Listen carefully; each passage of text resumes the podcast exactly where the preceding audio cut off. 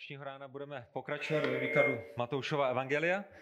A jestli máte boží slovo, tak nalistujte společně se mnou do Matouše 13. kapitoly, kde budeme v 31. až 33. verši. Сегодняшним утром мы будем продолжать Евангелие от Матфея в 13 главе от 35, 31 до 33 стиха. Если у вас есть Божье Слово в руках, откройте, пожалуйста. Matouš 13. kapitola 31. až 33. verš. Předložil jim jiné podobenství. Království nebes je podobné zrnu hořčice, které člověk vzal a zasel na svém poli. Je sice menší než všecka semena, ale když vyroste, je větší než ostatní zahradní byliny. A je z něho strom, takže přilétají nebeští ptáci a hnízdí v jeho větvích. Pověděl jim jiné podobenství. Království nebes je podobné kvasu, který žena vzala a skryla do tří měřic mouky, dokud to všechno neskvasilo. Матфея, 13 глава, от 31 до 33 стиха. Рассказал он им еще одну притчу. Царство небесное можно сравнить с горчичным зерном, которое человек взял и посеял в поле. Хотя горчичное зерно и самое маленькое из всех семян, но когда оно вырастет, то становится больше огородных растений и превращается в настоящее дерево. Так что даже птицы небесные прилетают и вьют гнезда в его ветвях. Иисус рассказал им еще одну притчу. Царство небесное, как закваска, которую женщина смешала с тремя мерами муки, чтобы вскисло все тесто. Pane Bože, Otče náš, my přicházíme před tvojí svatou tvář. Prosíme tě o to, aby si se dnešního rána oslavil. Господь, Отец Небесный, мы приходим сегодня перед Твое лицо и просим, чтобы Ты прославился этим утром. Děkuji za tvoji milost nade mnou, nad hříšníkem, děkuji za tvoji milost nad námi, hříšníky. Спасибо за Твою милость надо мной, над грешником, над нами, над грешниками. A Bože, prosíme tě o to, aby nyní skrze zakázání svého slova my jsme mohli lépe porozumět tvému plánu s nebeským královstvím. Мы просим Тебя, чтобы, чтобы сегодня через проповеданное Божье Слово мы поняли больше Твой план с Царством, с Царством Небесным. A prosíme tě o to, aby si pracoval v našich životech tak, jak každý jeden z nás potřebujeme. Работай в наших сердцах, так как мы в этом нуждаемся. Ve jménu Pána Ježíše Krista, našeho drahého spasitele. Во имя, во имя нашего дорогого Спасителя Иисуса Христа. Amen. Аминь. Můžeme se posadit. Можем сесть. Možná víte, že nejhodnotnější firmou v současnosti je s největší pravděpodobností firma Apple. Возможно, вы знаете, что э, самой, самой ценной фирмой в сегодняшнее время является фирма Apple. Její hodnota se odhaduje na zhruba 62 bilionů korun. Их э, цена рассчитывается на приблизительно 62, 62 биллиона крон To je чешских. 62 a 12 nul, je to naprosto nepředstavitelné. Ni- Nikdo není schopen pojmout ve své mysli, co to znamená. Это 62 и 12 нолей. Никто в своей голове даже не может себе представить, сколько это. A produkty této firmy ovlivňují životy lidí na celém světě, není to tak? Продукция этой фирмы влияет на, на людей по всему миру, не правда ли? Někteří z vás máte jejich hodinky, někteří z vás máte jejich telefon, někteří z vás máte jejich eh, další, další vymoženosti. У, не- у некоторых из вас, возможно, есть часы от них, у некоторых телефон, у некоторых другие вещи. A tato firma v sobě zahrnuje nepředstavitelné bohatství a má neskutečný vliv. И эта фирма э, покрывает огромное богатство и имеет огромное влияние. A to, co je zajímavé, je, že na začátku tohoto nesmírného bohatství a velkého vlivu byli pouze dva mladí neznámí lidé, mladí muži, eh, kteří se někdy kolem roku 1971 rozhodli dát hlavy dohromady.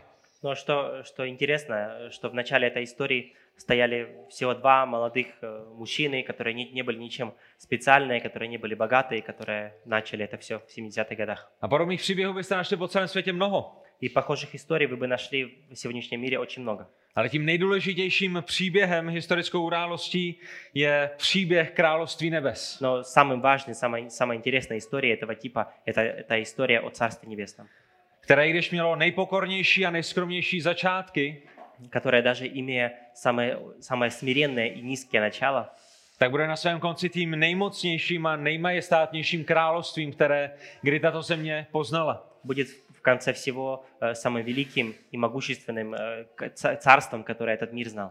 Království nebes začalo velice malé, ale, ale bude tím největším a zastíní všechna království země. Царство небес началось в малом, но оно закончит, закончится так, что бросит тень на все Царства Небесные. A přesně o tom jsou ta dvě podobenství, která máme v dnešním textu před námi. И именно об этом эти две притчи, которые перед нами сегодня. Podobenství, která pán Ježíš řekl svým učedníkům, kteří věřili, že Ježíš je zaslíbeným králem. притчи, которые сказал Иисус своим ученикам, которые верили, что Он есть тот обещанный царь. Učeníkům, kteří očekávali, že Ježíš nastolí své pozemské království, Ученики, которые ожидали, что Иисус э, начнет свое земное царство. očekávali, že skoncuje s římskou okupací Izraele, Они ожидали, что Он окончит римскую оккупацию Израиля. očekávali, že přijde právo a spravedlnost, Они ожидали, что придет право и праведность. a že král Ježíš potrestá okamžitě hned všechny činitele nepravosti. И что царь Иисус накажет всех беззаконников прямо сейчас и здесь. A pán Ježíš říká tato dvě podobenství učeníkům, kteří také ale nerozuměli tomu, že všechny tyto věci se stanou, ale stanou se až později. Но Иисус говорит эти, эти притчи тем людям, которые не понимали, что все эти вещи произойдут действительно, но произойдут немножко позже. Říká učeníkům, kteří jsou zmateni. Он говорит это ученикам, которые, э, которые э, не понимают, что, что происходит. Místo toho, aby Ježíš koncoval se svévolníky, tak svévolníků kolem přibývá a rostou. Вместо того, чтобы, чтобы он наказал всех беззаконников, то количество беззаконников увеличивалось вокруг них. Místo toho, aby král Ježíš, který přišel nastolit své království, a mluvil o tom, co s nimi provede, co provede s těmito svévolníky, Вместо того, чтобы этот царь говорил о том, что все он сделает с этими, с этими беззаконниками, tak mluví o tom, co tito svévolníci provedou s ním, že ho zatknou a že ho zabijí, že ho popraví na kříži. он говорит, говорит о том, что эти беззаконники сделают с ним, что они его арестуют, что они его распнут и убьют на кресте.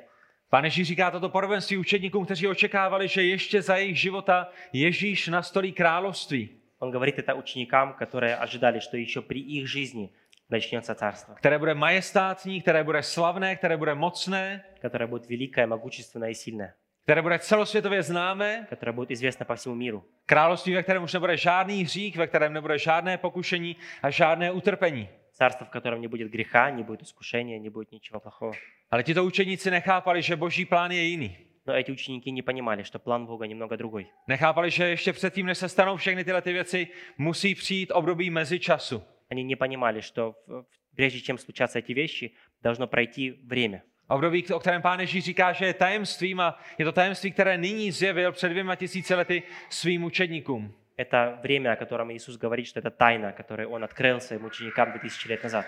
A právě protože oni to nechápali, tak ve 13. kapitole jim pán Ježíš předkládá nejrůznější podobenství. Именно потому, что они этого не понимали, Иисус им показывает несколько притч в 13 главе. A ta podobenství jim pomáhají pochopit více detailů ohledně doby, ve které žijí, Эти притчи помогают им понять несколько деталей, которые их ждут в их жизни, o období, o kterém doteď nevěděli, о том времени, котором они с- до сих пор не znali, mezi časem, mezi Ježíšovým prvním příchodem, kdy přišel, aby zachránil a spasil, a jeho druhým příchodem, při kterém přijde, aby, aby soudil a aby vládnul. между, о том времени между первым пришествием Иисуса, когда Он пришел, чтобы спасти, спасти, и вторым Его пришествием, когда Он придет, чтобы наказать и царствовать. Pán Ježíš jim ukazuje, jak se věci budou mít, než království nebes dosáhne plného rozkvětu. Господь Иисус показывает им, какие вещи будут происходить до того, как царство войдет в полный, в полный расцвет.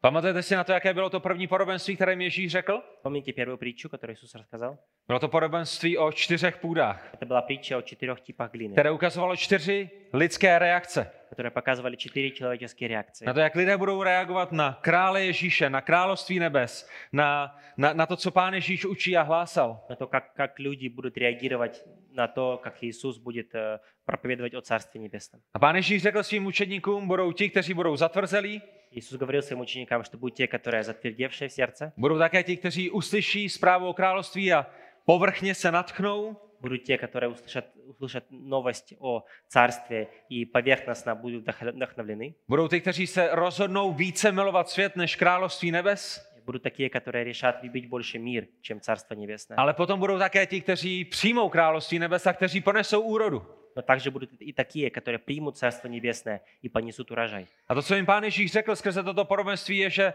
v mezičase království nebes bude obsahovat odmítnutí. Bude mnoho těch, kteří Ježíše odmítnou. Что Иисус говорил, главное через эти притчи, это то, что в это время между Его пришествиями будет много людей, которые отвергнут Его. A tak ta otázka, která musela nutně následovat v myslí učedníků, je následující. И вопрос, который, наверное, возник в головах учеников, это следующий. Co se stane s těmi, kteří odmítají? Что случится с теми, которые отвергнут? Tři ze čtyř odmítnou. Co s nimi bude? Три из четырех отвергнут. Что с ними? S těmi, kteří chtějí pokračovat v nepravosti, kteří se nechtějí podřídit králi Ježíši. с теми, которые хотят продолжать в своем беззаконии, которые отвергнут царя Иисуса. A tak se učeníci ptali, že? Pamatujete si na to? Ptali se, máme jít a máme s nimi skoncovat? Máme, máme jít a máme je vytrhat ze země? Máme jít a máme je spálit? Помните ту, ту притчу, э, когда ученики спрашивали, нам нужно идти, нам нужно вырвать их, нам нужно их спалить? A přesně na tu otázku jim pán Ježíš odpověděl svým druhým podobenstvím. Именно на, на этот вопрос Иисус, Иисус ответил второй, второй притчей. Pamatujete, o čem bylo druhé podobenství? Помните вторую притчу? Podobenství o pšenici a plevelu, který roste společně. Притча о пшенице и плевелах, которые растут рядом. A ta odpověď Ježíše byla, nedělejte to. И ответ Иисуса был нет, не делайте Nesnažte se этого. jít do světa a vytrhat plevel, protože nemáte na to, abyste viděli do srdce lidí a nevíte, koho já jsem zasadil jako pšenici a nevíte, kdo byl zasazen jako plevel. Вы не должны идти в мир и пытаться вырвать, вырвать все сорняки, потому что у вас нет возможности узнать, разделить, кто- кого я посадил как пшеницу, а кто был посажен как сорняк. Jednoho dne, až království nebe splně rozkvete, bude tam jenom právo a spravedlnost a budou tam pouze ti, kteří patří Pánu Ježíši Kristu. В один день, когда, э, когда будет э, в полном расцвете Царство Небесное, когда там будут только люди, которые принадлежат Иисусу, A všechna starozákonní proroctví v tomto ohledu se naplní, и все ветхозаветные пророчества в этом смысле исполнятся. ale ještě nejsme v tomto čase. Но мы еще не в этом времени. Do té doby budou vedle sebe růst pšenice a plevel. До этого времени rядом будут расти сорняки и пшеница. Ano, vy byste rádi skoncovali, skoncovali s plevelem, ale nemáte na to, abyste to duchovně rozlišili. To je práce, kterou Pán Ježíš dá svým andělům při skonání věku. Да, возможно, вы бы хотели, чтобы здесь не было сорняков нигде, э, но это не ваша работа. Вы не- у вас нет возможности различить. Это работа ангелов, которые сделают это. A pokud ale v mezičase, v tom božím království, které začíná rozkvétat, Но если в это, в это время между, в котором мы живем, когда Царство Небесное будет расцветать, vedle sebe poroste plevel a pšenice, рядом будет расти pšеница и a zkuste následovat ty myšlenky Pána Ježíše Krista, proč dává ta podobenství a, v tomhletom pořadí. продолжайте думать в логике Иисуса, Иисуса Христа, что будет происходить. Pokud mezi sebe, vedle sebe poroste plevel a pšenice, Если рядом будет расти пшеница и сорняк, a pokud Pán Ježíš řekl, že toho plevelu bude hodně a hodně a hodně, protože nepřítel zasel mnoho plevelů mezi pšenici, э, и если мы поверим Иисусу, когда Он сказал, что плевел, плевела от сорняков будет очень много, э, что, и- что э, враг, он насеял очень много плевел, tak ta další otázka nutně musí být, co to udělá s pšenicí. то вопрос для нас должен звучать так, что это сделает с пшеницей? Co plevel a nevěřící lidé udělají s královstvím nebes, které ještě plně nevykvetlo. Что сорняки сделают с Царством Небесным, которое еще не, не взошло в своей полноте? Pokud nevytrháme plevel, nepřeroste plevel pšenici. Если мы не повырываем сорняки, не перерастут ли они пшеницу? Pokud nevytrháme plevel, nebude to, že, že království světa udusí království nebes. Если мы их не вырвем, не задушат ли они Царство Небесное? Co se stane s 12 učedníky, kteří budou stát proti celému světu? Что случится с 12 учениками, которые вст- будут- будут стоять против всего мира? Když se na ně podíváme, malá hrska mužů, Когда a мы, на- víme, že z lidského hlediska mají nulovou šanci. если мы на них посмотрим, это маленькое количество слабых мужчин, и с человеческой точки зрения у них нет шансов. Co s nimi bude? Co bude s královstvím nebes? Что будет с nimi? Что будет с Царством Небесным? A proto pán Ježíš dává ta dnešní podobenství, třetí a čtvrté, které, které vyjadřují tu stejnou pravdu. И поэтому Иисус, Иисус дает и показывает третью, четвертую притчу, которая показывает нам эту правду. Na jedné straně máme podobenství o hořič, hořčičném semínku nebo zrnu a na druhé straně máme podobenství o kvasu. С одной стороны, у нас есть притча о горчичном зерне, и с другой стороны, притча о закваске. A kdybyste si nepamatovali nic jiného z těchto podobenství, zpráva Pána Ježíše Krista je následující. А если бы вы не помнили уже ничего из того, что я скажу, то э, смысл, Иисус, который Иисус вкладывает, это следующее. Všechno bude v pořádku. Все будет хорошо. Nemusíte se bát. Не нужно бояться. Plevel nepřeroste pšenici, Сорняки не перерастут. в království пшеницу, světa nezahubí království nebes.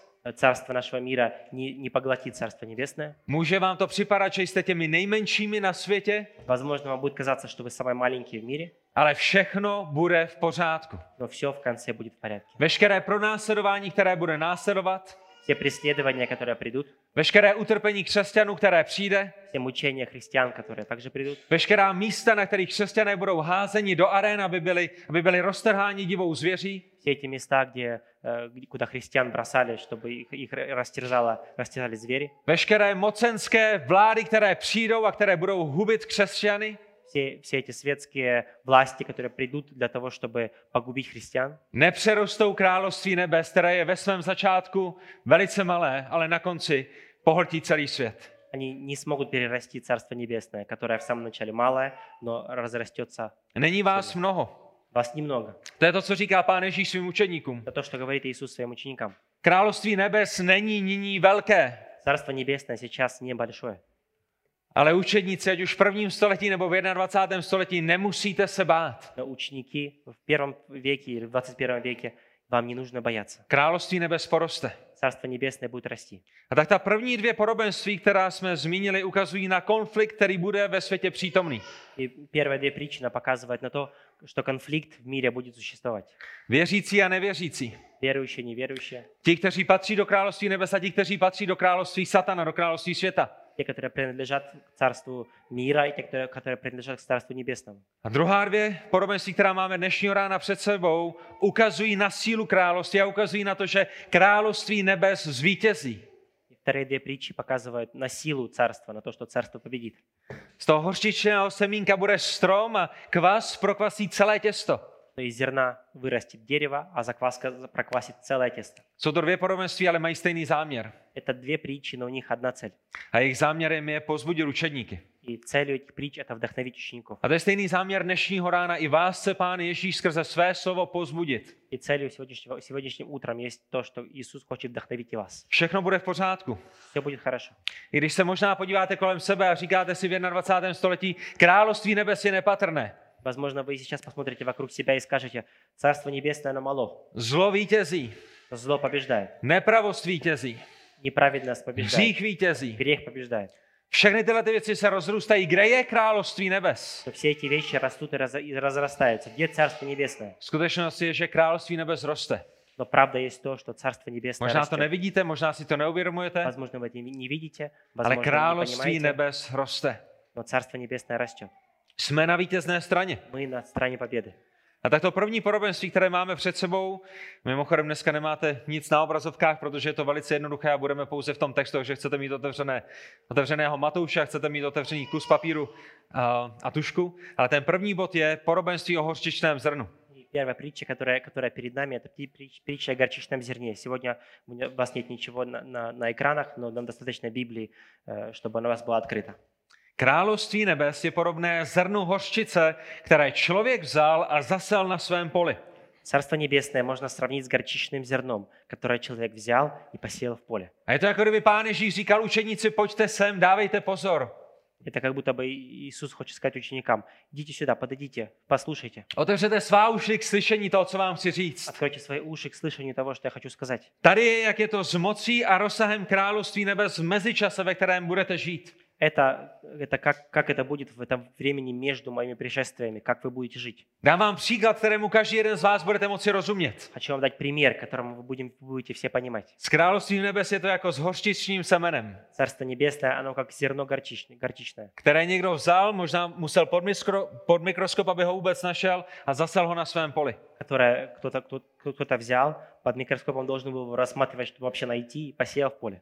Pán Ježíš dodává, je sice menší než všecka semena, ale když vyroste, je větší než ostatní zahradní byliny a je z něho strom, takže přiletají nebeští ptáci a hnízdí v jeho větvích. И Иисус добавляет, э, что хотя горчичное зерно и самое маленькое из всех семян, но когда оно вырастет, то становится больше всех огородных растений и превращается в настоящее дерево. Je to velice jednoduché podobenství. Это очень простая притча. Počátek království nebes bude nepatrný, Начало Царства Небесного мало, bude ještě více nepatrný než počátek firmy Apple, оно, оно, наверное, есть еще меньше, чем начало фирмы Apple, ale jeho vliv bude později celosvětový, bude, bude ohromný a, a jeho vliv bude daleko větší než té největší organizace, kterou tahle, tenhle ten svět má. но его влияние будет огромное, будет по всему миру, будет намного больше, чем любая организация, которая в этом мире существовала. A dávejte dobrý pozor. Внимание!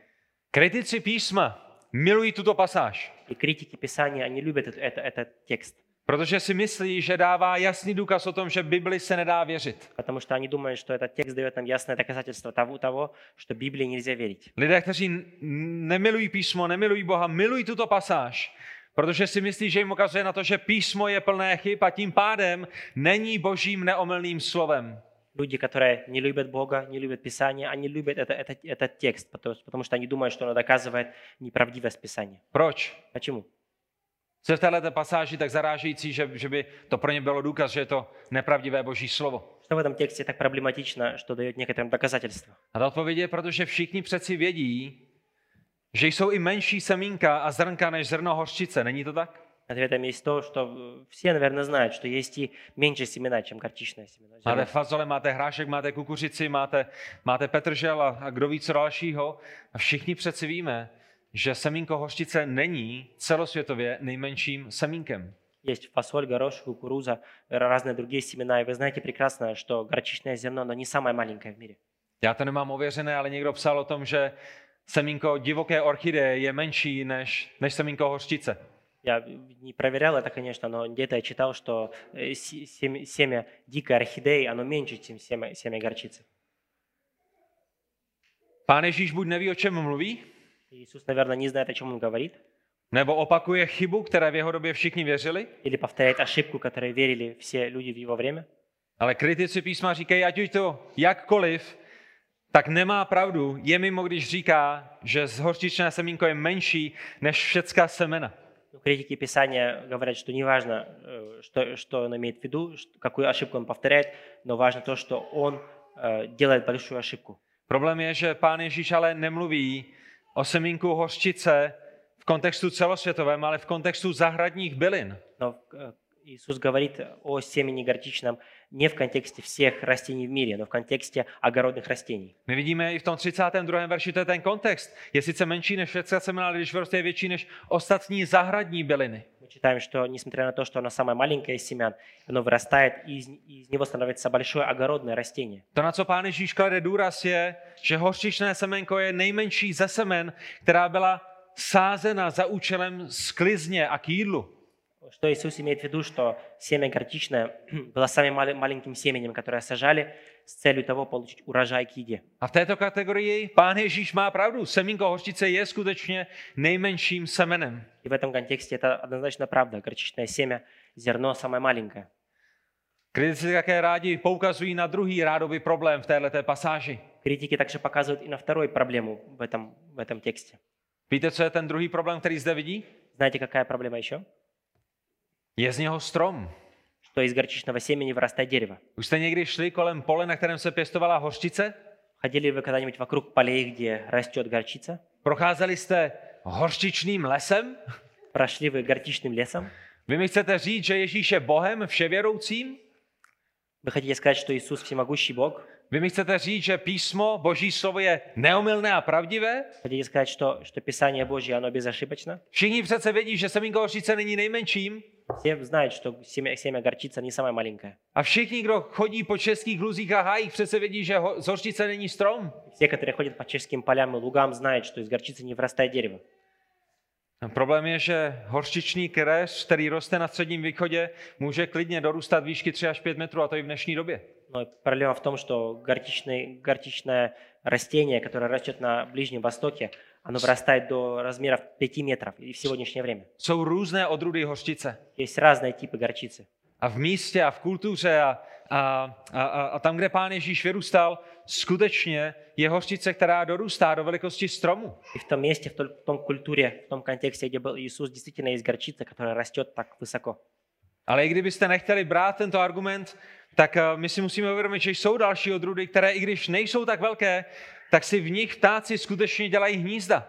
И Есть и другие сорта горчицы, которые, может, быть, не такие большие, но они доста- доста- достаточно большие для того, чтобы в них э, ра- э, птицы вели свои гнезда. A skutečně v porovnání s dalšími zahradními bylinami jsou jako strom, protože jsou velkým keřem, do kterého při, přiletají ptáci a hnízdí v nich. И Действительно, в контексте огородных растений, они, э, это горчичная, горчичная куст, он является самым большим. A tak nenechte se zastrašit kritiky, Итак, э, не будьте, э, не будьте в страхе от критиков, ale vy a já a- a všichni lidé na světě si musíme uvědomit, že nemůžeme číst biblický záznam z určité doby a z určitého místa, но все, и вы, и я, мы должны понимать, что мы не можем брать э, текст Писания из определенного времени, из определенного места, číst o hořčici читать, например, о горчице, a přemýšlet o českých luzích a hájích. и размышлять о нашем чех- чешском контексте, о našich полях и лугах. My potřebujeme rozumět tomu kontextu, ve kterém žil Ježíš a, a, té, a, a, a, a těm věcem, které sázely v době Ježíše a co rostlo v době Ježíše,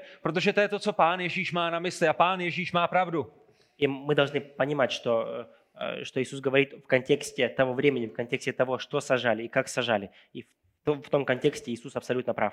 A to, co je jedinečné, je, že zde máte keř, který vyrostl z malého semínka, Что здесь, что здесь интересно, это то, что у нас есть большой, огромный куст, который вырос из маленького семени. Na začátku se zdálo, že z toho nic nebude, Изначально никому бы не показалось, что из этого семени может что-то вырасти. odfoukne to vítr a bude po něm, А ветер подует и унесет его. ale najednou je zde keř. Но ни с, ни с того ни с сего здесь огромный куст. Ptáci přilétají a nacházejí v něm potravu. Птицы прилетают и находят там убежище. Tak jak jedí semínka z toho, z toho hořčičného keře, Они сидят и кушают семена с этого, с этого дерева. nalezají v něm odpočinek. Находят там отдых. Další zvířata přile, při, přicházejí a uléhají v stínu tohoto keře. Другие животные приходят и ложатся в тени этого, этого куста. Ptáci v něm hnízdí a nalezají v něm svůj domov. И а, птицы находят там дом в этих, в этих ку- кустах.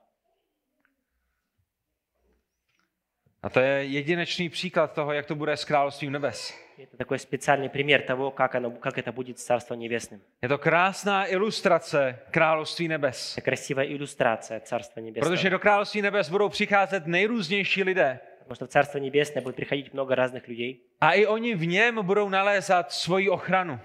и они в нем будут находить разную, разного типа I oni охраны. v něm budou nalézat odpočinutí svým duším. Они в нем будут находить отдых своим душам. A i oni v něm budou nalézat svůj duchovní pokrm. И в нем будут находить свою духовную еду. Ještě před pár týdny ani netušili, že by něco takového mohlo být, protože by se tomu semínku každý vysmál. Еще пару недель назад они, они бы не подумали над этим, потому что каждый бы смеялся с этого зерна. Ale skutečnost je jiná. Но правда о другом. A v tom době mezičasu toto požehnání platí i pro nevěřící. И в это время между пришествиями оно, оно, оно действует и на неверующих. Protože i nevěřící v mnoha věcech benefitují z toho, jak se království nebes rozrůstá i do jejich města, i do jejich země, i do jejich komunity. Потому что и неверующие э, принимают благодать э, с то- с того, как Царство Небесное разрастается э, в их странах, в их обществах. Vliv království nebes, vliv křesťanství v tomto světě je naprosto ohromující. Влияние Царства Небесного в этом мире, в этой культуре, он, он абсолютно велик. Vzdělání Образование důsledkem království nebes. является последствием Царства Небесного. Nemocnice důsledkem království nebes. Больницы также. Práva pro ženy důsledkem království nebes. Право для женщин также вследствие э, Царства Небесного. Adopce dětí důsledkem království nebes. Усыновление детей также. Ochrana nenarozeného života důsledkem království nebes. Охрана нерожденной жизни также вследствие. Starost o slabé důsledkem království nebes. Забота о старых также вследствие. Soudní systém, zákon, rozlišování dobrého a zlého důsledkem království nebes. Судебная система, законы, раз- разделение добра от зла – это все следствие Царства Небесного. Kdekoliv se šíří království nebes, Где угодно расширяется Царство Небесное, tam se šíří boží principy. там расширяются и Божьи принципы. A i nevěřící lidé benefitují z těchto božích principů. И неверующие люди получают, получают благодать из этих принципов. A porovnejte to například s tím, co přináší ateismus. Сравните это с тем, что приносит атеизм, например. Lidský život má stejnou hodnotu jako zvířecí, Человеческая жизнь имеет такой же вес, как жизнь животного. zabíjet nenarozené i staře, staré, které jsou vám nepohodlní, Убивать э, нерожденных или старых людей, которые вам, которые вам не, э, не nравятся. potrat je přeci forma antikoncepce, není? И, э, и аборт – это определенный тип, э, тип антиконцепции, не правда ли? Zrovna jsem otěhotněla díky muži, který se mnou spal na vysoké škole. Mám před státnicemi, budu zabít lidský život a vymluvím se na to, že na to přeci mám právo. Я забеременела от, от какого-то мужчины, я студентка, мне нужно еще учиться. Я pойду убью своего rебенка, потому что мне есть Kdo by, право на dneska жизнь. dával, kdo by dneska dával rodiče do domova důchodců, když jim můžeme vystrojit hezký pohřeb? Почему бы, почему бы, зачем нам давать, э, отдавать, э, заботиться о наших э, бабушках и дедушках, если можно сделать им красивые похороны? My to samozřejmě děláme kvůli nim, my nechceme, aby se trápili. Není v tom nic vůbec kvůli nám, abychom, abychom my neměli těžkosti, to vůbec ne. Мы, My jsme humánní. мы это не делаем э, из, из-за себя, конечно, мы это делаем из-за них, потому что э, мы хотим озабот- позаботиться о них, мы хотим быть гуманными. Oslava hříchu, Прославление греха, celý měsíc oslava toho, že lidé zaměnili přirozený styk za nepřirozený, целый месяц прославления того, что, э, что люди заменили натуральное обращение с не- за ненатуральное, ničení rodiny, základní částice, jednotky civilizace уничтожение семьи, основной частицы, молекулы э, цивилизации, a v důsledku zničení celé civilizace. и в итоге уничтожение всей цивилизации. Přemýšlejte o tom, co přináší například hinduismus, И по- Или подумайте, например, над тем, что приносит индуизм, kde jsou primárně dívky, někdy i tak mladé, že jim není více než tři roky. где- где главное де- девушки, которым даже трех лет часто нет, Tříleté dívky трехлетние девушки přinášeny do hinduistických chrámů, приносят э, в индуистические храмы, proto aby sloužily jako chrámové prostitutky, aby muži přicházeli, dělali s ním věci, o kterých je hanba i jenom mluvit a tím uctívali své hinduistické božstvo. чтобы они там работали как, э, как, как проститутки при храме, э, в, в обряда, в обрядах каких-то прославлений их божествам. Kdo na začátku 20. století v Indii zachránil na 700 těchto dětí? Кто в начале 20 века спас около 700 таких девушек? Kdo? Člověk, který nevěřil v Boha? Человек, который не верил в Бога, Člověk, který byl hinduista? человек, который был сам индуистом, Člověk, který byl satanista? который был сатанистом. Ne, byla to Amy Carmichael, která milovala živého Boha Bible. Нет, это была Эми Кармайкл, которая любила Бога Библии. Byla to žena, která se bála Boha. Это была женщина, которая боялась Бога. Byla to žena, která rozuměla, že lidský život je hodnotnější než zvířecí život. Это была женщина, которая понимала, что жизнь человеческая намного важнее Která жизни na základě животного. božího slova rozuměla tomu, že to, co oni dělají, je hříchem proti Bohu a hříchem proti lidem. Которая на основании Божьего Слова понимала, что то, что они делают, это грех против Бога и бо- грех против людей. A z boží milosti a boží síle zachránila na 700 těchto dětí, o kterých víme. Из Божьей милости, э, по Божьей воле она спасла около 700 таких детей. Vliv křesťanství nebes v tomto světě je Влияние, nepředstavitelný. влияние Царства Небесного в этом мире, он огромный. A benefitují z něho jak věřící, tak nevěřící. И получает, получает от него как верующие, так и неверующие. Co je tedy hlavním důrazem tohoto podobenství? Но что главной целью этого, этой притчи? Ten hlavní důraz je, jak malá věc a jak ohromný výsledek. Главная цель этой притчи показать, насколько маленькая вещь и насколько огромный результат. Jak ohromné pozbuzení to muselo být pro 12 učedníků, kteří slyší Ježíšova slova. Какое большое вдохновление это было для учеников, которые слышали слова Иисуса. Jaké to musí být pozbuzení pro vás dnešního rána, když žijete v zemi, kde je kolik 98% lidí, kteří nejsou znovu zrozenými? Какое это вдохновение для вас, которые живут в стране, где, наверное, 98% неверующих людей. Ježíše, my se díváme na pole České republiky. Иисус, мы смотрим на поле Чехии, A to, co zatím vidíme, jsou možná dvě, možná ještě méně než 2% pšenice a 98% plevela. То, что мы видим сейчас, это 2%, возможно, пшеницы, остальное, остальное сорняки. Z lidského pohledu je velice jasné, jak to všechno skončí. И С человеческой точки зрения все понятно, как это закончится. Ale pán Ježíš říká svým učedníkům, že to všechno skončí jinak. Но Иисус говорит своим ученикам, что все закончится иначе. Jak neotřesitelná jistota i pro nás, že království nebes i v tomto čase poroste. Как твердая уверенность для нас это в том, что Царство Небесное в это время будет расти. Nenechte se zmást. Не, не будьте, э, э, не, бой- не бойтесь Ani pro následování, ни преследования, ani odmítnutí, ни отвергну, ни ani отвержения. žádný politický režim nemůže růst království za- zastavit. Никакой политический режим не может остановить рост царства. A to, co my víme, je, že s příchodem krále před dvěmi tisíce lety, Pána Ježíše Krista, věčně existujícího Boha, Что мы знаем, что с пришествием царя, вечно существующего Бога, s jeho příchodem přišlo také, přišlo také jeho království, přišel záblesk jeho с království. его пришествием пришло так, также начало его царства.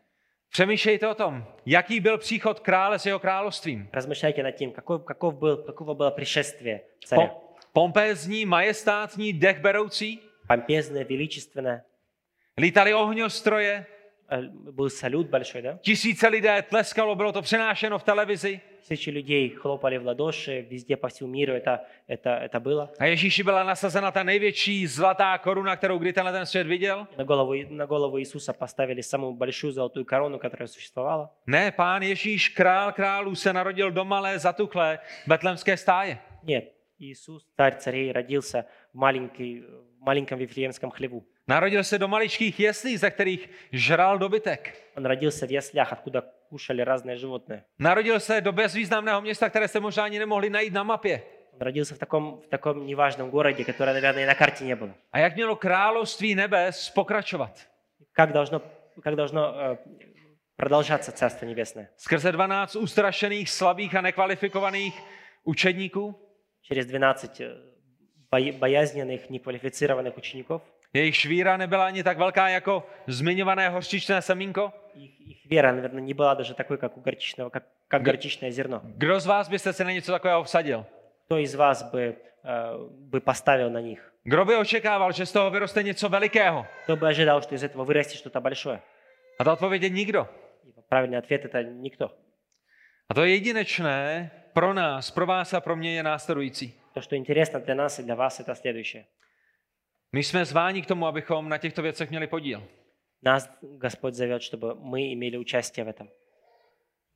Šíření a růst království není na jedné straně pod- podmíněn námi, není podmíněn vámi, Расширение и рост царства э, не, не обусловлен вами.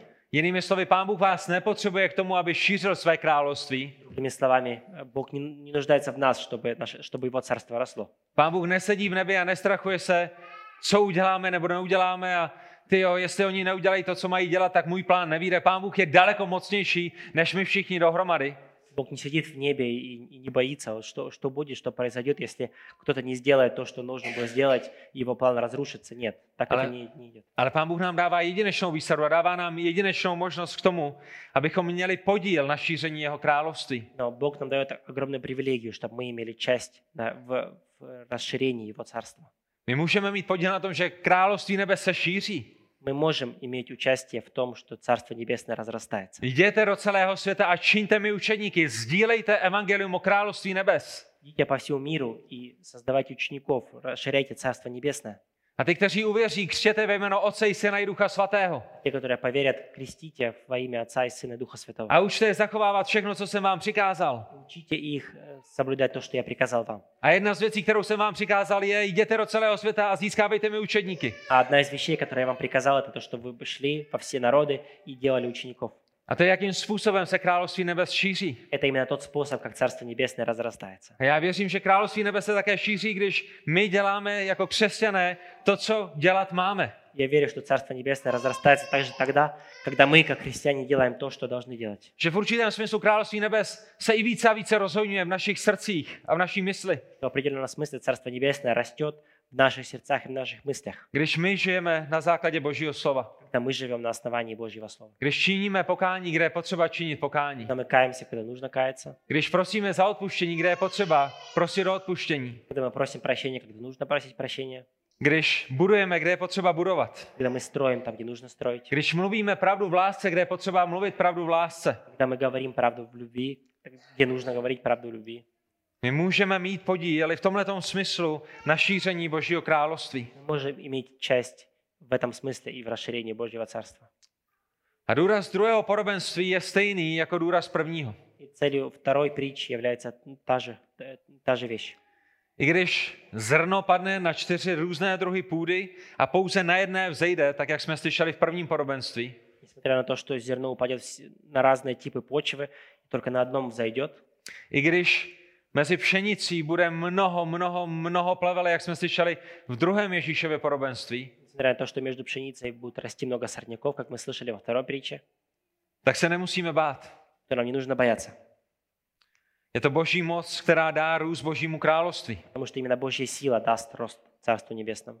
My z boží milosti jsme na vítězné straně. Мы с Божьей милости на стороне победы. Ne kvůli nám, ale kvůli němu. Не из-за нас, а из-за Него. Jeden člověk s Bohem je vždycky v přesile.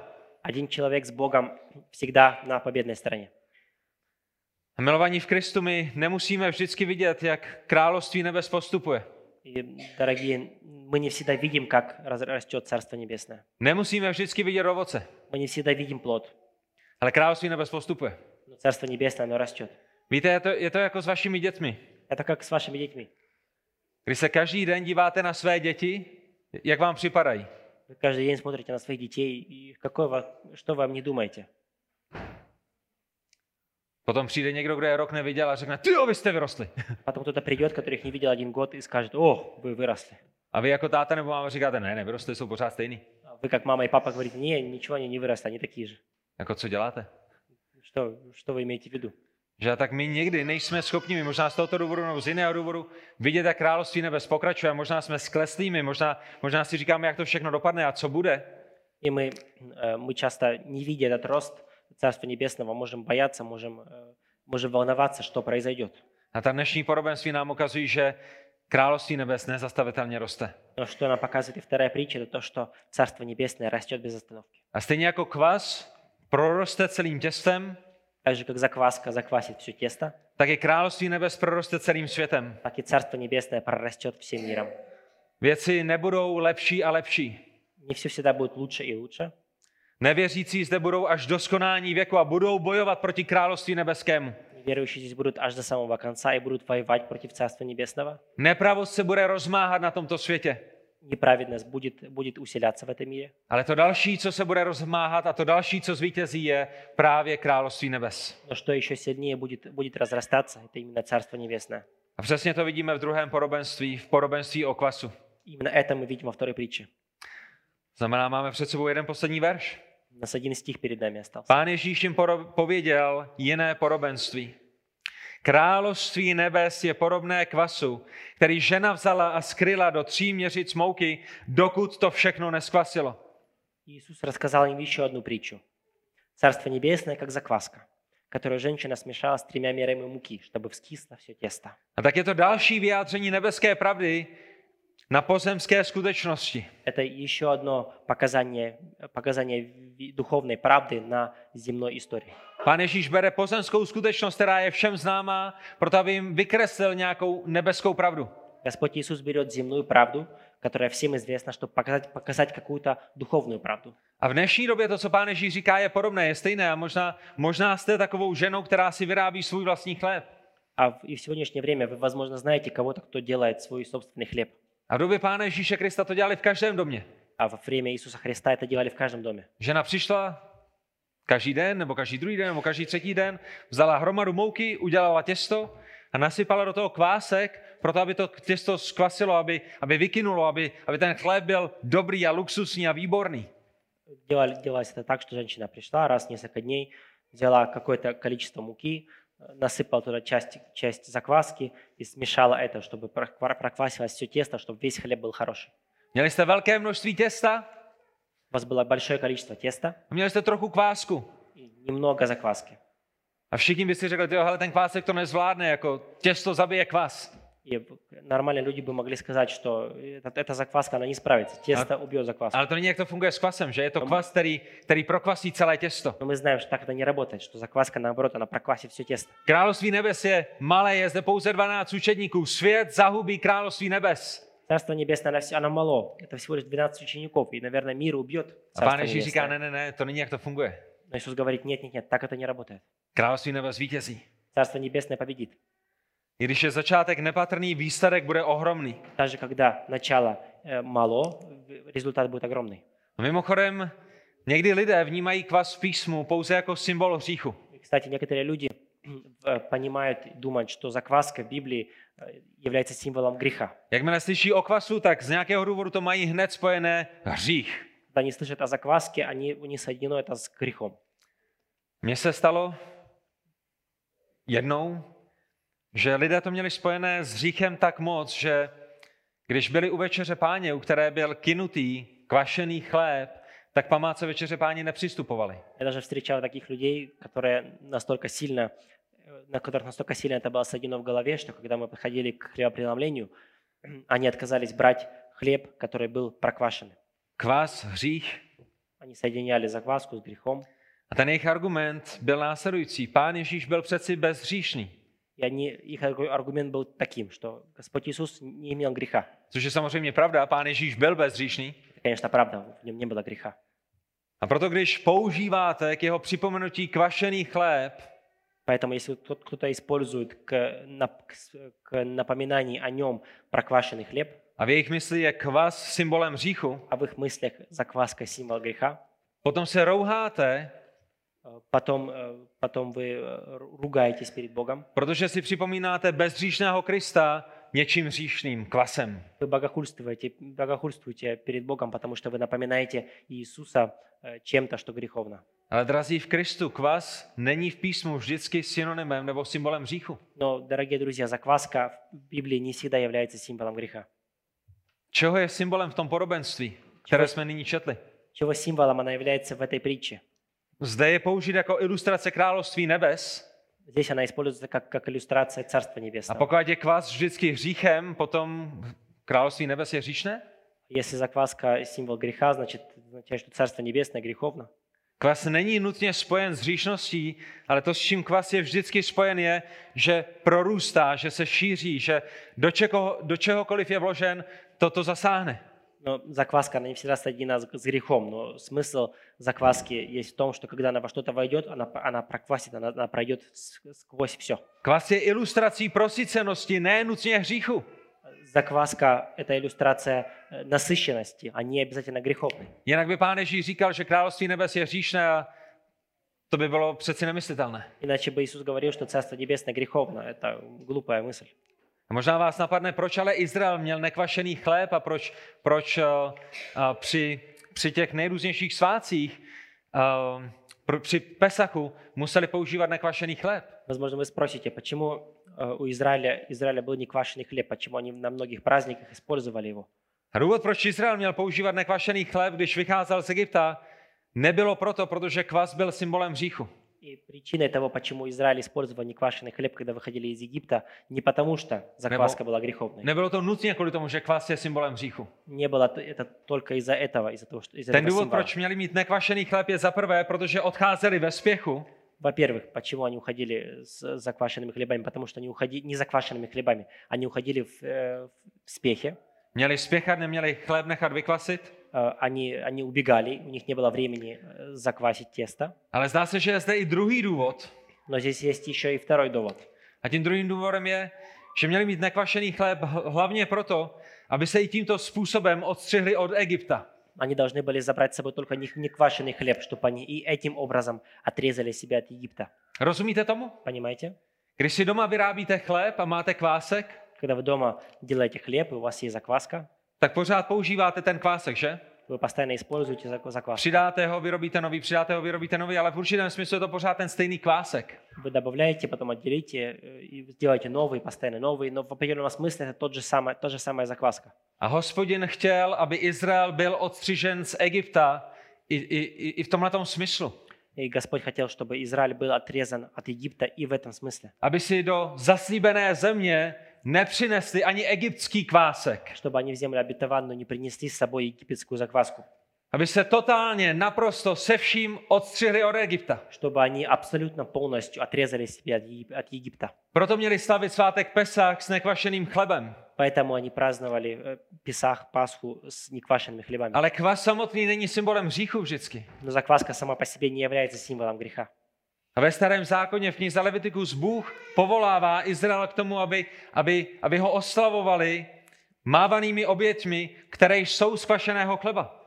Э, Но э, и даже в книге Левит, э, и Левит Бог призывает свой народ, чтобы они прославляли его э, а, жертвами потрясения. Они махали этими жертвами э, и использовали хлеб, испеченный закваской. Levitikus 23.17, jeden z příkladů. Ze svých sídel přineste dva chleby jako mávanou oběť. Budou ze dvou desetin ef jemné mouky, kvašené se budou péct jako prvotiny hospodinu. Левит 23.17, например.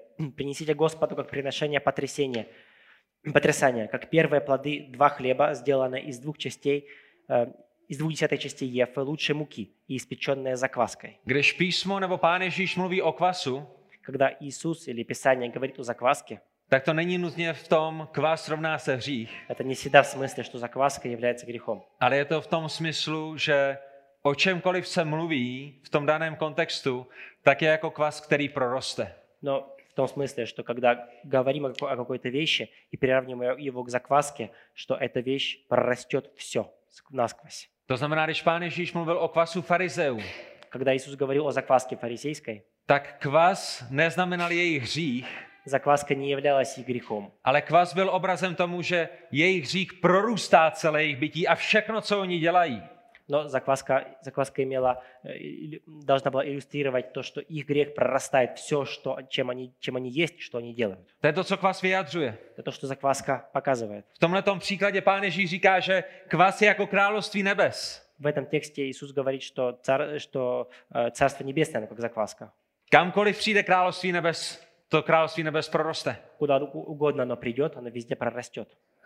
A tak Izrael neměl ani tímto způsobem nechat starý život z Egypta, aby ovlivnil nový život v zaslíbené země, v zaslíbené zemi. Итак, Израиль не должен был позволить, чтобы старая жизнь в Египте повлияла на их жизнь в земле обетованной. Izrael měl zabránit tomu pronikajícímu vlivu z minulosti do jejich nového života, když budou v zaslíbené zemi. Израиль должен был отрезать себя от того влияния старой жизни, когда они будут в новой жизни. A pojďme se zeptat každý jeden sám za sebe, jaký, jaká je v tom lekce pro, pro nás, jaká je v tom lekce pro vás. Давайте спросим каждого себя, какая в этом лекция для нас. A dávejte dobrý pozor tady, kde se pokoušíme aplikovat pravdy Božího slova do našeho života. И э, внимание здесь, мы пытаемся правды Божьего Слова применить в нашу жизнь. A jedna z možností je se zeptat, co se z toho můžu naučit pro svůj život. Одна из возможностей – это спросить, что я могу научиться из этого в свою жизнь. Je něco, kde nechávám starý život, aby ovlivnil nový život, který mám v Kristu. Есть что-то из моей старой жизни, что влияет на мою новую жизнь. Je něco, co si nesu ze starého života, z čeho jsem nečinil pokání, z čeho se nechci vzdát a přináším to do svého nového života a tam tomu dávám prostor. Есть что-то из моей старой жизни, из- что, в чем я не покаялся, что я приношу свою новую жизнь и даю этому пространство. A to varování by bylo, pokud tomu tak je, tak eh, to začne prorůstat naším životem do nejrůznějších, do nejrůznějších oblastí. И то предупреждение, которое в этом есть, что, что да, если ты даешь этому пространство, то оно начнет прорастать в разные места твоей жизни. Muži, bratři, Мужи и братья, sestry, сестры, je něco, co si táhnete z Egypta do zaslíbené země. есть что-то, что вы тянете с собой из Египта в землю обетованную? Jsou nějaké věci, které, které byly v pořádku, když jste je dělali jako neznouzrození lidé, ale, ale nejsou v pořádku nyní, když jsme v rodině Boží a v království nebes. Есть вещи, которые были абсолютно нормальными, когда вы делали, делали, когда они были рождены свыше, но для рожденного свыше христианина они не имеют никакого места. To varování je zřejmé. Это предупреждение, оно, оно ясно и понятно. Stejně jako kvas prokvasí celé těsto, Так же, как закваска проквасит все тесто, stejně jako království nebes prokvasí celý svět, так же, как Царство Небесное проквасит весь мир, tak i hřích, věci, kterých se nechceme vzdát, ovlivní a prokvasí náš život. так и грех в вещах, которые, которые мы позволяем, оно проквасит всю нашу жизнь. V tom podobenství s pánem Ježíšem má kvas pozitivní vliv na těsto. В этой притче от Иисуса закваска имела позитивное влияние на тесто. Že to těsto kine, krásně voní, bude z něho dobrý chléb. Тесто подходит, восходит, из него будет хороший хлеб. My už jsme mluvili o tom pozitivním vlivu, které království nebes má na tento svět i mezi nevěřícími. Мы видели, э, смотрели на позитивное влияние, которое имеет Царство Небесное на мир. A drazí v Kristu, stejně by to mělo být i s naším životem, není to tak? И также это должно, должно быть и с нашей личной жизнью, не правда ли? My jsme součástí království nebes. Мы являемся частью Царства Небесного. My bychom měli ovlivňovat tento svět k boží slávě, Мы должны влиять на этот мир, к Божьей славе. ale začíná to u nás. Но это начинается в нас. Protože království nebes není jenom království nebes, c- něco abstraktního. Království nebes jsme, jsme my, my, kteří jsme v království nebes. Потому что Царство Небесное, оно не есть чем-то абстрактным вокруг нас. Нет, мы и есть Царство Небесное. A pokud království nebes má mít pozitivní vliv a bude mít pozitivní vliv na svět, potom, potom to začíná u nás. Если Царство Небесное должно иметь позитивное влияние на мир, то это должно начаться в нас. A to je proč i v našich osobních životech nemůžeme nechat věci ze starého života ovlivnit ten náš nový. Potřebujeme bojovat s hříchem. Это то, почему мы не можем позволить вещи- вещам из старой жизни нашей влиять на нашу новую жизнь. Нам нужно воевать, воевать с грехом. Hřích nám nesmí být jedno. Мы, мы, не должны, э, мы не должны оставлять грех в покое. Kdy- Když řešíme, potřebujeme činit pokání. Если мы gрешим, мы должны kаяться. A bratři a sestry, já zde nestojím jako někdo, kdo už, kdo už dozrál a kdo už dospěl a kdo už o tom jenom vyučuje. И, Братья и сестры, здесь не стою как тот, кто э, уже дозрел, кто знает все и только сейчас об этом Já jsem обучает. zřešil Я согрешил также. ne před měsícem, ne před týdnem, ale včera a dnes ráno. Н- Не, не только месяц назад или неделю назад, но вчера и сегодня утром. A moje a vaše naděje nesmí být v bezříšném kazateli, ale v bezříšném Kristu. Но моя и ваша надежда не должна быть в безгрешном проповеднике, но в Ale pokud безгрешном chceme Иисусе. být použiti k šíření Božího království, potom musíme zápasit s hříchem i v našich vlastních životech. Но если мы хотим быть использованы э, к, к расширению Царства Божьего, то мы должны воевать с нашим грехом. Všimněte si také toho, že žena vzala kvas a skryla je do tří měřic mouky. Обратите внимание также, что женщина смешала, э, смешала и скрыла это с тремя мерами муки. Vložila ho do těsta. Она вложила вовнутрь теста. A stejným způsobem království nebes je vloženo do světa. Таким же образом Царство Небесное оно вложено в мир. Tato žena nenechala těsto a, a, a, a metr od něj kvas a nenechala kvas, aby, aby křičel na těsto, Она не оставила тесто отдельно от закваски, чтобы закваска как-то кричала на тесто, ale kvas vložila do těsta a Bůh vkládá své království do světa. но она вложила закваску в тесто, так же, как Бог вкладывает свое царство в мир. A tak pro nás to znamená, že my jsme v míšení mezi nevěřící, ale jsme to my, kdo má ovlivňovat je, ne oni nás. Для нас это означает, что мы смешаны с неверующими, но это означает также, что мы должны влиять на них, а не наоборот.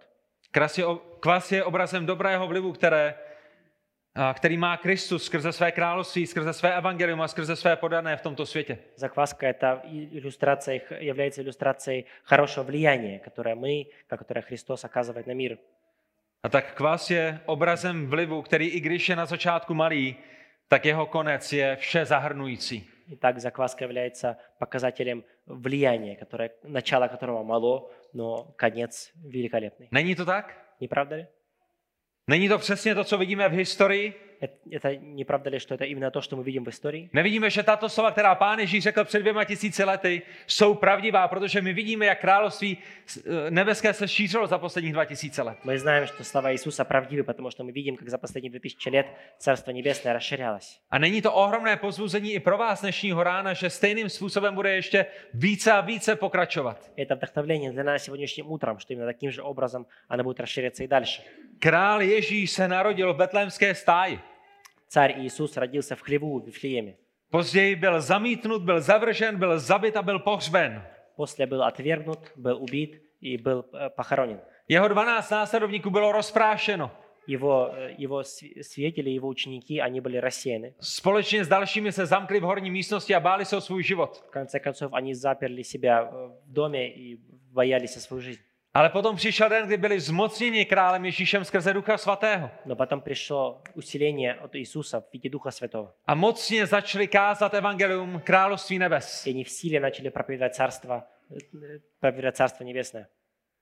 Neměli peníze, У них не было денег, neměli kampaně, у них не было компаний, neměli obytňák a nejezdili po, po městech, у них э, не было какого-то каравана, куда они, к neměli которому они letáky a ездили по neměli разным, reklamy. по разным городам, у них не было э, флайеров и разной рекламы. To jediné, co dělali, je, že kázali slovo Boží. Единственное, что у них было, это проповедь Божьего Слова. A my čteme, že toho dne, toho prvního dne, kdy byl se Duch svatý, bylo tři tisíce lidí zachráněno pro království nebes a království nebes se začalo rozrůstat. И мы читаем, что в тот день, в тот первый день, когда они начали проповедовать, 3000 людей добавилось к Царству Божьему, и оно начало расти. A potom čtete knihu skutku a vidíte, jak apoštolové naplňovali svým učením město za městem a jak další a další lidé uh, vkládali svou naději v Pána Ježíše Krista, činili pokání ze svých hříchů a království nebe se rozrůstalo a rozrůstalo a rozrůstalo.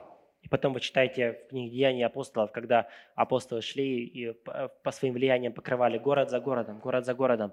И влияние Царства Небесного оно росло, и оно расширялось во весь мир. A zbytek je historie. А остальное это все история. Království nebe se nezastavilo v Jeruzalémě a nezastavilo se ani na hranicích Izraele, Царство Небесное не остановилось в Иерусалиме, не остановилось на границах Израиля. ale přesně jak Pán Ježíš předpověděl, prostoupilo do celého světa a ještě prostupuje, ještě roste. Но так же, как Иисус это предсказал, оно расширяется и растет во всему миру. И также оно будет продолжать расти. A my z boží milosti to v malinkém, v malinké míře vidíme i zde v Kuřimi, není to tak? И мы с Божьей милостью это видим в маленькой мере и здесь в Куриме, не правда? To, co se zde děje, není z moci člověka, То, что здесь мы видим, это не из силы человека. to, co se děje, je z moci boží a pán Bůh šíří své království. То, что здесь происходит, это, не, это из силы Бога. И Он расширяет свое царство и здесь. Je to z jeho milosti, je to k jeho slávě. Это по- из Его милости, из Его славы. A my se z toho radujeme. И мы радуемся за- от этого.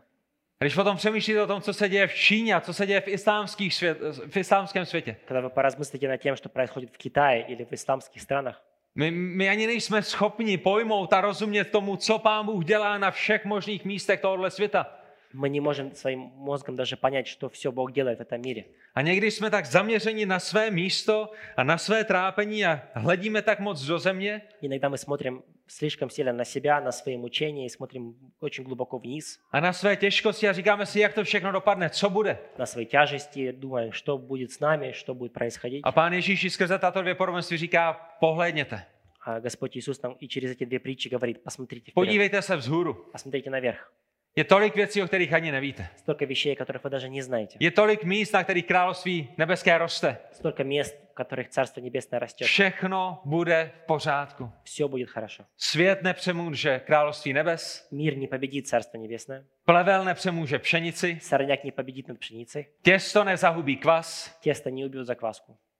Jsme na vítězné straně. Мы на стороне победы. Jak ohromné pozbuzení. Это огромное вдохновение. A přátelé, růst království nebes je ne- nezastavitelný. И, друзья мои, э, рост Царства Небесного нельзя остановить. A stejně nezastavitelný je druhý příchod krále, Также нельзя остановить приход, второй приход царя, který se vrátí proto, aby soudil. который придет, чтобы судить. A všichni ti, kteří pohrdali jeho nabídkou míru, И все те, которые пренебрегали его, предложи- и- им, его предложением, všichni ti, Míra. kteří nepřistoupili na jeho podmínky míru, все те, которые не, э, не подписали, не приняли его условия мира, a jeho podmínky míru jsou velice jednoduché. а его условия мира очень просты. Pokořte se přede mnou a já vás zachráním. Смиритесь передо мной, и я спасу вас. Proste o odpuštění a já vám dám milost. Просите прощения, и я вам дам милость. Vložte svoji důvěru se svojí záchranou ve mně, ne ve své skutky, a já z vás učiním děti nebes. Вложите уверенность, вложите э, на меня уверенность в своем спасении, а не в свои дела, и я сделаю из вас детей небесных. Přestaňte utíkat. Перестаньте убегать, Přestaňte být svým vlastním králem. перестаньте быть своим царем, Přestaňte dělat věci po svém. перестаньте делать вещи по-своему, Přestaňte zatvrzovat svá srdce. перестаньте утверждать свои сердца, Přestaňte být píšnými, protože vám to k ničemu nebude. перестаньте гордиться, потому что это ни к чему. Všichni pišní jednoho dne skloní své koleno před Kristem a budou odsouzeni k věčné záhubě. Все гордые все равно склонят свое колено перед Христом в один день и окончат свой- с- э, свое путешествие в э, отлучении от Него. Přátelé, každý jednoho dne skloní své koleno před Kristem. Друзья, каждый, каждый склонит свое колено перед Христом. в Ne, один день. nebylo by lepší pro vás, abyste ho sklonili v pokoře již dnešní den? Не, не было бы lучше для вас склонить, склонить свое колено в смирении уже сегодня, Byli usmířeni s Bohem skrze Pána Ježíše Krista примириться с Богом через Иисуса Христа a těšili se na návrat krále Ježíše, protože ho budete očekávat jako svého spasitele a svého pána, ne jako svého soudce. в ожидании возвращения Иисуса Христа как своего Господа и Спасителя, а не как своего судьи. Království nebes se nezadržitelně šíří Царство Небесное, оно расширяется, его невозможно остановить. a společně s tím se také nezadržitelně blíží příchod Pána Ježíše. Вместе с ним приближается второй приход Иисуса Христа. Žálm 72. 8. nám říká, že on bude panovat od moře k moři, od řeky až do končin země. Псалом 71, 8 стих, там написано, «Он будет владычествовать от моря и до моря, и от реки Ефрата до краев земли». Není žádná zem, není žádné místo, kam byste před ním mohli utéci. Нет ни одного места на земле, куда вы могли от него убежать. Není žádná výšina ani žádná hlubina, kde byste se před ním mohli skrýt. Нет высоты и глубины, где вы могли от него скрыться. On bude panovat nade vším a nade všemi. Он будет царствовать над всем и над всеми. A jednoho dne sjedná právo a spravedlnost. И в один день он, э, он установит право и праведность. Ti, kteří nechtěli přistoupit na jeho podmínky míru, spravedlivě odsoudí. Те, которые не приняли его условия мира, он отсудит. A ti, kteří z jeho milosti byli zachráněni a proměněni a pokořili se před ním, budou s ním v tom věčném království nebes, které bude bez hříchu. А те, которые смирились перед ним, те, которые э, приняли, приняли его условия, будут с ним вечно в Царстве Небесном. Pane Bože, my ti děkujeme i za tuto část tvého slova. Господь Бог, спасибо за эту часть Твоего Слова. A Bože, prosíme tě o to, aby tak, jak bylo tvé slovo zase to, aby ty si mu dal růst, jak uznáš ve své dokonalé moudrosti za vhodné. Просим, чтобы так как это слово было посеяно, чтобы Ты дал ему рост, как Ты это, как ты это, э, как ты это посчитать, ну, посчитаешь нужным. Bože, děkuji ti za to, že jsi se smiloval nade mnou nad hříšníkem. Спасибо за то, что Ты проявил свою милость мне грешному. Děkuji ti za tvoji trpělivost, kterou se mnou máš každého dne. Спасибо за терпение, которое, которое Ты мне дал. Děkuji ti za to, že si používáš hliněné nároby k tomu, aby, aby mohli mít podíl na budování tvého království. Спасибо за, за то, что Ты э, даешь возможность глиняным сосудам использовать, э, и пользуешься глиняными сосудами в построении Царства Твоего.